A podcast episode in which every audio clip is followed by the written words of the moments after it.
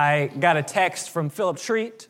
He had an interesting question for me about uh, a text in First John. And as I was studying it, I thought, you know what, this would make a good sermon. So if you don't like it, you can, you can blame him. That's, uh, that's where we got, that's where this started this morning.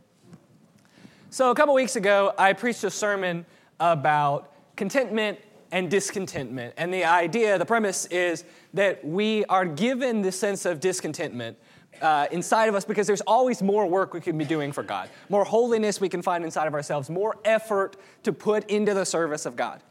And I think that is an important uh, teaching, and I think that it is true, otherwise, I, I wouldn't have said it. However, I think that, like a lot of teachings from the Bible, that if we teach through just one lens, then we miss uh, some picture, some of the larger picture. And I think that uh, this teaching that there's always more we can do, although it is true, it can tend to lead somewhat to despair. Like, how can I ever measure up? How can I ever be good enough? I'm always, there's always more I can be doing. And this morning, I, I want to preach kind of the other side of that, the other truth, which is that God doesn't call us to be a good enough to ever to, to measure up. We can look at ourselves and we say, ah, I'm, I'm, I'm never going to make it. I'm never going to reach there. But what God does call us to do is to pursue Him in faith and in trust. And so, while we have a teaching that can sometimes lead us to despair, to think, I, I'm, I'm never good enough to measure up, there's also uh, many teachings in the Bible, and this morning we're going to be looking at uh, the book of First John through the lens of assurance. Because I think that there are some people, especially I know uh, myself growing up, it was a, a revolutionary idea to me that we could be assured of our salvation. That uh, the answer to, are you going to heaven when you die, could be anything other than, wow, I sure hope so. But I think that we see in the Bible, Paul had confidence. He says, when I die, I'm going to be with Christ. That is far better. And as I said this morning, we're going to be looking in the book of First John, and I believe that this is one of the main purposes of the book of First John is to give his readers assurance, confidence. So he says in First John uh, chapter 1, verse 4, we are writing these things so that our joy may be complete. He says in chapter 4, verse 17, by this is love perfected with us, so that we may have confidence for the day of judgment, because as he is, so also are we in the world. There is no fear in love, but perfect love casts out fear. For fear has to do with punishment, and whoever fears has not been perfected in love. In 1 John 5, verse 13, he says, I'm writing these things to you who believe in the name of the Son of God, that you may know that you have eternal life. And this is the confidence that we have toward him that if we ask anything according to his will, he hears us. And if we know he hears us in whatever we ask, we know that we have the request that we have asked of him. Finally, in chapter 2, we'll go back a little bit. Chapter 2, verse 28, he says, And now, little children, abide in him, so that when he appears, we may have confidence and not shrink from him in shame at his coming. This morning, I, the message that I have for you guys is simple, and that is that you can have confidence that in the day of judgment, you uh, can stand before God and that He will say, Enter in, good and faithful servant. I hope that that is true for all of you. And John is going to give us four tests in the book of First John, four ways that we can know to make sure that we can have confidence. And if your answer to all four of these is uh, yes, I am on God's side, then you can have confidence in the day of judgment. Uh, and what's, what's interesting about John, um, among other writers in, in the Bible, John has a very binary view of the world. You are either in Christ or you are not in Christ. You are either of the Spirit of God or you are of the Spirit of the Antichrist. Uh, you are walking in the light or you're walking in darkness. And so there will be hopefully a pretty simple answer this morning to each of these tests Am I here or am I here? And if we are on God's side, we can have confidence. And so, help if I turn this on. And so I want to talk about this confidence before God. And the first test that we can put ourselves through is to know that God's people listen to God and to his teaching. In 1 John 4, verse 6, it says, We are from God. Whoever knows God listens to us. Whoever is not from God does not listen to us. By this we know the spirit of truth and the spirit of error. When Jesus came to earth, he was preaching a message, and some people listened and some people didn't. John tells us this in the first chapter of the book of John. The true light came, which gives light to everyone. It was coming into the world. He was in the world, and the world was made through him, yet the world did not know him. He came to his own, and his own people did not receive him. But to all who did receive him, who believe in his name, he gave the right to become children of God, who were born not of blood, nor of the will of flesh, nor of the will of man, but of God. That Jesus, he came to his own, his own did not receive him. That uh, the Jews, by and large, when they came, or when Jesus came, they were not interested in hearing him. They thought, you know what, we're good on our own, we don't need any more of this. Uh, this is very similar to the teachings in Proverbs about the fool. That uh, the fool, he thinks he already knows enough. He doesn't, he's not interested in learning anymore. He's good. And if we are that kind of person, if we hear the word of God and we say, you know what, I don't, I don't really need that. I don't, I don't need to hear this. I'm good on my own. Then that makes you a fool. That makes you, in the words of uh, 1 John, back in 1 John 4 6, not from God or part of the spirit of error. And so we need to be the kind of people that listen. And if you are, if you look at yourself and you say, you know what, I'm the kind of person that listens to the Word of God, that I'm, I'm trying to understand His truth, I want to hear what He has to say because I know that I need it. If you're a listener, you can have confidence in the day of judgment. Second test God's people obey. Of course, we know it's not enough just to hear, you got to do stuff about it. So, in 1 John, 5, uh, 1 John 1, starting in verse 5, this is the message we have from him and proclaim to you that God is light, and in him is no darkness at all. If we say we have fellowship with him while we walk in, walk in darkness, we lie and do not practice the truth. But if we walk in the light as he is in the light, we have fellowship with one another, and the blood of Jesus, his son, cleanses us from all sin. In chapter 2, verses 3 through 6, he says, By this we know that we have come to know him, if we keep his commandments. Whoever says, I know him, but does not keep his commandments is a liar, and the truth is not in him. But whoever keeps his word, in him truly the love of God is perfected. By this we know that we are in him. Whoever says he abides in him ought to walk in the same way in which he walked. In chapter 2, verse 29, we're told, If you know that he is righteous, you may be sure that everyone who practices righteousness has been born of him. And finally, chapter 3, verses 6 through 10, he tells us, No one who abides in him keeps on sinning. No one who keeps on sinning has either seen him or known him. Little children, let no one deceive you. Whoever practices righteousness is righteous as he is righteous. Whoever makes a practice of sinning is of the devil, for the devil has been sinning from the beginning. The reason that the Son of God appeared was to destroy the works of the devil. No one born of God makes a practice of sinning, for God's seed abides in him, and he cannot keep on sinning because he's been born of God. By this it is evident who are the children of God and who are the children of the devil.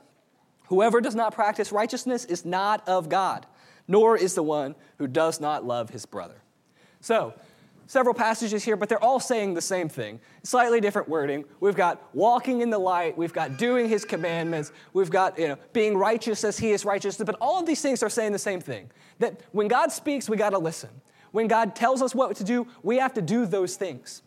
And as we learn about God that He is pure, we must purify ourselves. As He is righteous, we must be righteous as He is righteous. Now, especially this section in chapter 3, it seems to set a very high standard. Uh, when you read that uh, no one who abides in him keeps on sinning, you think, wow, uh, so Brent, you told me this would be a pretty easy, you know, break, good, bad. Now, I'm not sure I can say that I have, that I no longer am sinning. Well, that seems like a, a perfect life kind of thing, but I don't think that's what John is talking about. I don't think that's, that's quite, because, because no one has a perfect life. He tells us in chapter 1, verse 9, if we confess our sins, he is faithful and just to forgive us our sins and cleanse us from all unrighteousness.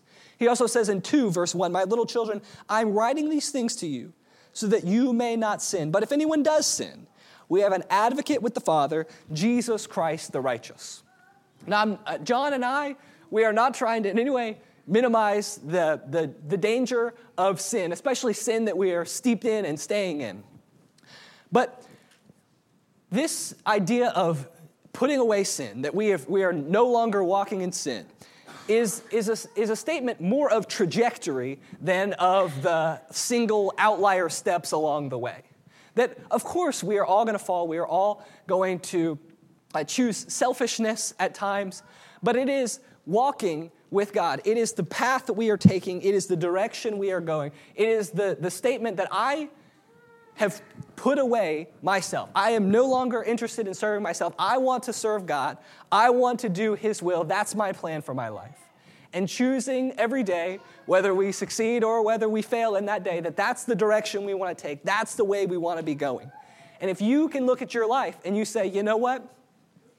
I'm not perfect, but I know that I'm trusting in God.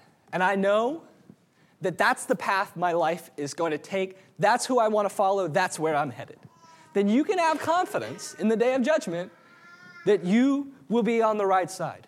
And if you are not, if you have sin in your life that you're not acknowledging, then we need to make some changes and work your life, change your life so that you can be one of God's people, a person who obeys. Third test God's people love. Obedience and love are integrally connected in the book of 1 John. Uh, in 1 John 4, uh, we're told in verse 21 that this is the commandment we have from him. Whoever loves God must also love his brother. That the, the commandment is love.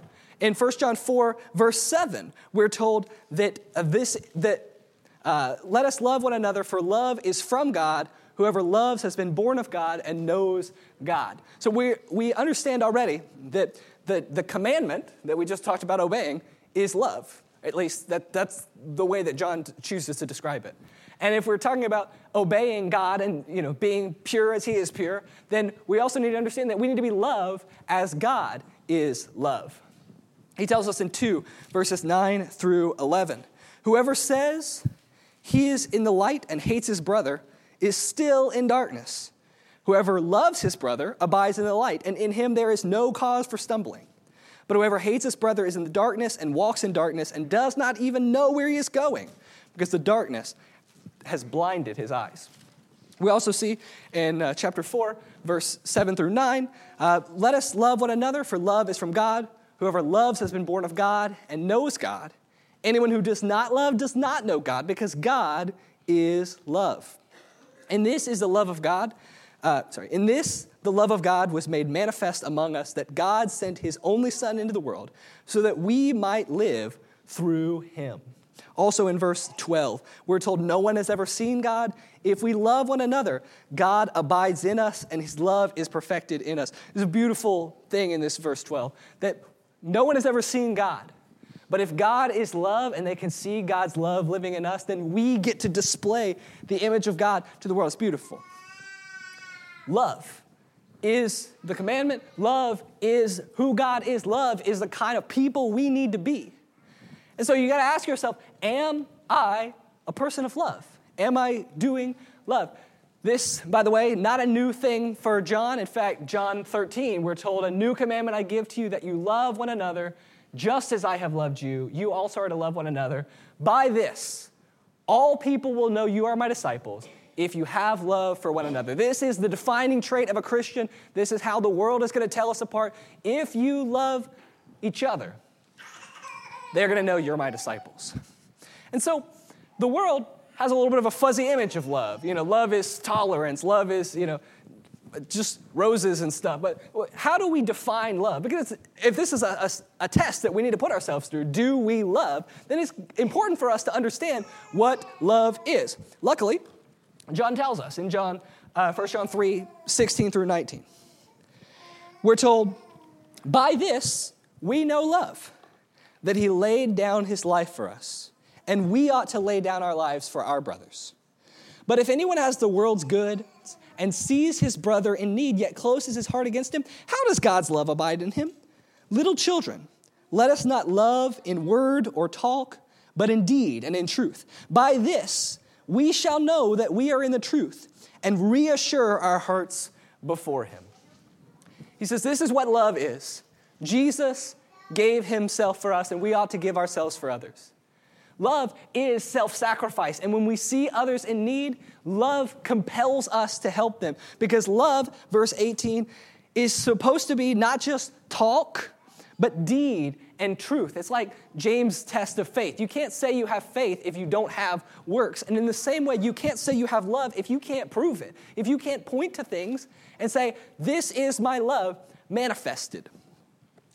And this I love in verse 19. He says, By this, what this test of love, shall we know that we are of the truth and reassure our hearts before him. He goes on to say in verse 20, this was the verse that Philip texted me about. He goes on to say in verse 20 that sometimes our hearts are kind of fickle, that we they they condemn us when it's not necessary that they condemn us. And he says, God is greater than our hearts. He knows, He sees. And this test is the way that we reassure our hearts in those moments when we have doubts, when we are afraid that we don't measure up. He says, This is the test. Do you have love? Do you have love that is active? And if you can point to things in your life and you can say, Yes, I have given to the poor on my doorstep. I have given to that, that person in, my, in the church that needed help. I have shown real, concrete love. Now, obviously, as with all of these things, growth is an important aspect. And as, as I said in you know, my previous sermon, we, we can never be content with where we are. We got to keep growing. We got to keep pressing on and, and, and moving forward. But if you can look at your life and you can say, Yes, I have shown love, then you've got love and you are one of God's people.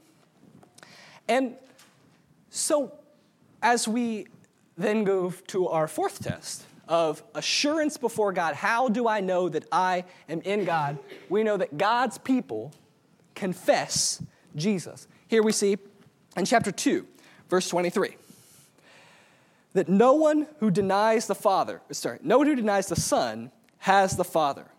Whoever confesses the Son has the Father also. In chapter 4, verse 15, we're told whoever confesses that Jesus is the Son of God, God abides in him, and he in God. In chapter 4, verses 2 and 3, we're told, By this you know the Spirit of God. Every spirit that confesses that Jesus Christ has come in the flesh is from God, and every spirit that does not confess Jesus is not from God. This is the spirit of the Antichrist, which you have heard was coming and now is in the world already. So we see that a test of whether we are in God or whether we are not in God is are we confessing?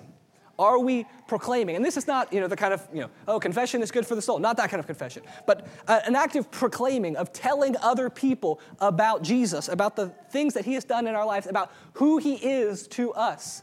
When we are proclaiming to our children, to our wives, to our coworkers, to other people in the world, the truth about Jesus, and when we are living it out in our lives, that they can see the effects of the confession of our faith. Jesus living in us, the Spirit abiding in us, then they understand that we are of God. And we can be sure that we are of God when we are proclaiming, confessing, telling other people about God. And if we are undermining God's word, if we are telling other people falsehoods, if we are uh, misdirecting them in the word, if we are giving them false hope, as so many uh, false prophets in the prophetic times did, then we can be sure that we are of the spirit of the Antichrist. And we need to watch out for that. That's a, that's a serious indictment. But if John is trying to give us hope to, to those believers, we can look in ourselves and we say, Am I confessing. And again, something we could probably all do better at. But is this something that we are doing? Is this the kind of person that we are? And if it is, then we can have confidence before God. I got two more verses for you this morning. In 1 John 5, verses 1 through 5, we're going to see almost all of these things repeated, really clumped together, these tests that John is putting us through. In uh, 1 John 5, he says, Everyone who believes that Jesus is the Christ has been born of God. and everyone who loves the Father loves whoever has been born of him. By this we know that we love the children of God when we love God and obey his commandments. For this is the love of God, that we keep his commandments. And his commandments are not burdensome. For everyone who has been born of God overcomes the world. And this is the victory that has overcome the world, our faith. Who is it that overcomes the world except the one that believes that Jesus is the Son of God? Here, we started about listening, hearing, hearing the word of God and saying, Yes, I need that. Tell me more.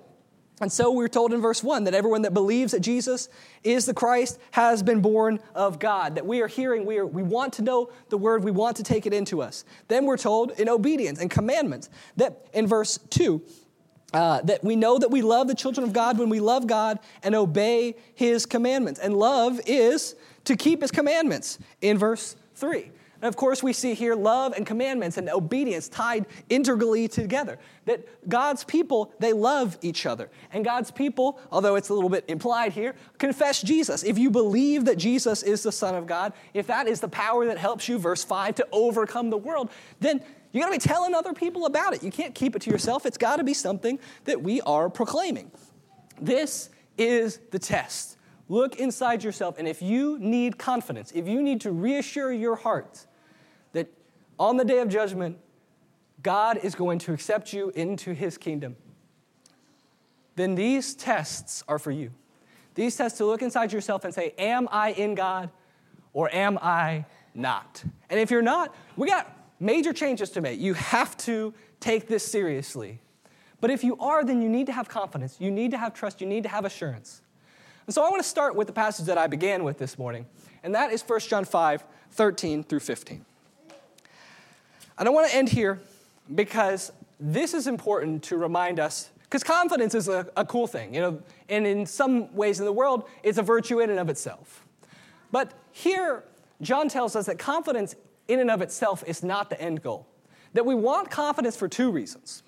Confidence for two reasons. In verses 13 through 15 of John chapter 5, he says, I write these things to you who believe in the name of the Son of God, that you may know that you have eternal life. And this is the confidence that we have toward him that if we ask anything according to his will, he hears us. And if we know that he hears us, and whenever we ask, we know that we have the requests that we have asked of him. So, two things. First, we need confidence in eternal life. Because if we don't have that, all these uh, encouragements from the Bible don't have their full power. So many places in, uh, in Peter and in Hebrews and in James, we are told that we need to have endurance because endurance has a perfect reward, a crown of life in heaven. That if we remain faithful unto death, that we will receive it. That there is a reward for those. And so sometimes this life, it beats us, it, it hurts, it's terrible. But we know that we can endure anything and that it is just a light momentary suffering because we know we're going to obtain heaven. But if we don't believe that, like if you're looking at your life and you're like, I really hope I'm going to get to heaven, it's not strong enough, it's not good enough, it's not powerful enough in the times when, when life hurts, when it's difficult. And that's why we need this assurance, that's why we need this confidence that we know that if we are following God, we will be in heaven with him. That is our hope, and that hope can only have its full power if we have confidence that it is true for us. But the second thing here is that he tells us in verse 14 this is the confidence we have toward him that if we ask anything according to his will, he hears us. Our prayers also need confidence. I'll tell you, uh, throughout my life, and maybe this is just me being weird. But throughout my life, sometimes when I close my eyes and I'm praying to God, um, I'm in different locations. Uh, sometimes I am just like in the, uh, just shouting into the, the blackness. There's just nothing. And other times I'm at the throne of God. Like I, I'm there. And in those times, I'm confident that He hears me because I'm, I'm right here. He, he's listening. And other times, in the, in the shouting into the blackness phases of my life, I don't know.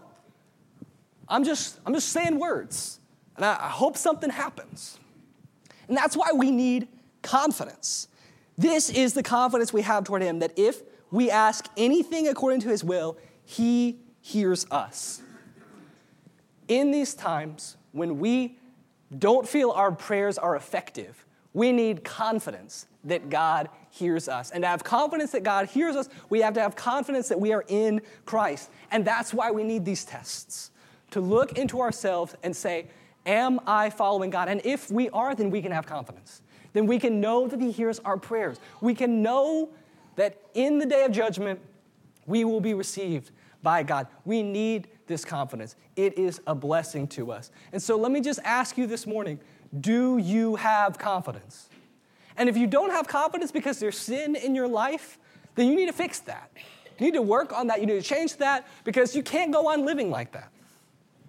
But if you are lacking confidence for some other reason, because your heart is, uh, is, is a false witness against you, and it's telling you that you're never good enough, you're never going to measure up, then you need to quiet your heart and listen to these tests. And if you pass the test, then you need to have confidence in God and let that confidence give your prayers power, let them give your life power, because that is the confidence we are called to have according to the book of First John. So let me ask you simply one more time do you have confidence? Thank you so much. We'll now be dismissed to class.